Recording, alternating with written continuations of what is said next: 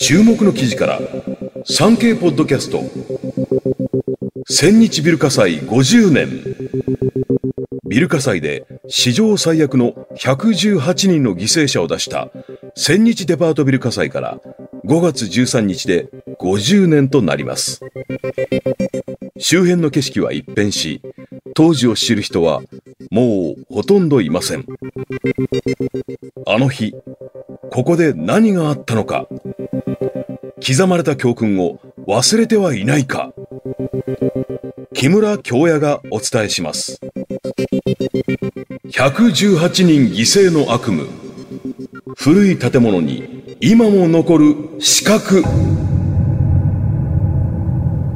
4月中旬大阪南のビッグカメラ難波店前はいつもの喧騒の中にあった。元大阪市消防局の救急隊員で80歳の上尾正彦さんは、久しぶりに来た。当時とえらい変わってる。びっくりしてるわ。とつぶやいた。この場所に立つと、50年前の記憶が鮮明に蘇るという。今は中央区となった当時の南区南波新地三番町千日デパートビルで火災。昭和47年、1972年5月13日夜、すべてはこの一本の通報から始まった。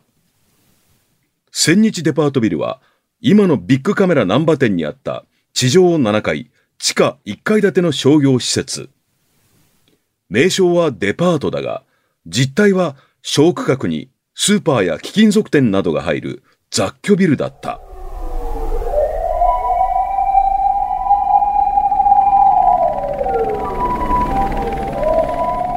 30歳だった上尾さんは南消防署から現場に急行。千日を表す S マークがあるビル正面に到着すると34階から黒煙が噴き出していた。電気工事中だった3階のスーパーの衣料品売り場から出火。ただ営業を続けていた7階のキャバレープレイタウンに火災の連絡はなく計181人のホステスや客は置き去りになっていた。土曜の夜だった。周辺は野獣までごった返しビルの目の前を走る阪神高速から車を止めて様子を伺う人もいた。ビルに突入した上尾さんは真っ先に7階へ上がろうとした。しかし煙と熱気に阻まれ3階から上には進めない。ビル正面に引き返すと群衆から叫び声が上がった。危ない。7階の窓から男性が飛び降り上尾さんの右腕をかすめて地面に落下した。悪夢の始まりだった。2階から4階の延べおよそ8800平方メートルが焼けたものの7階に炎症はなかった。取り残された人を襲ったのは、炎ではなく、エレベーターの昇降路や空調ダクトを伝う猛烈な煙だった。煙や熱気に耐えられず、ホステスや客は次々と7階の窓からおよそ30メートル下へ飛び降りてゆく。ドーン、ドシャ。隣接する商店街のアーケードを落ちた人が突き破るたび、鈍い音と絶叫が響いた。上尾さんも懸命だった。周囲の人の協力を仰ぎ救助シートを広げ落ちてきた人を何とか受け止めた。その数は6人程度だったと記憶している。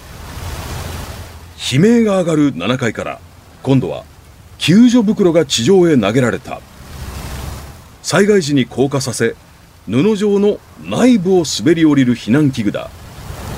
これで助かる。そんな期待はやがて絶望に変わった。キャバレーの従業員が使用法を分かっておらず入り口は完全には開かなかった。藁にもすがる思いだったのだろう。何人かは救助袋の外側を抱え降下を試みた。ただ、多くが途中で体力が尽きたり、摩擦熱に耐えられなくなったりし、そのまま地面に叩きつけられた。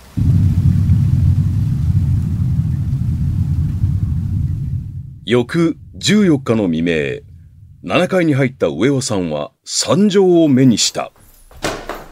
窓枠に身を乗り出したまま絶命した人。更衣室で寄り添うように倒れるホステスたち。トイレの便器に顔をつけたまま息絶えた女性。みんな煙から逃れるように倒れていた。キャバレーでの犠牲者は96人。大半の死因は一酸化炭素中毒だった。一連の犠牲者は墜落死した22人を含め計118人に上り、日本のビル火災史上最悪の大惨事となった。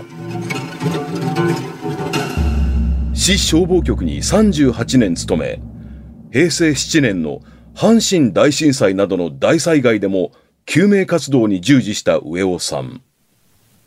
それでも、千日デパートビル火災は特別。今すぐできる命を守るための術を教えてくれたからだ。象徴的なエピソードがある。あるホステスは健康のためと日頃からキャバレー専用の避難階段を使っていた。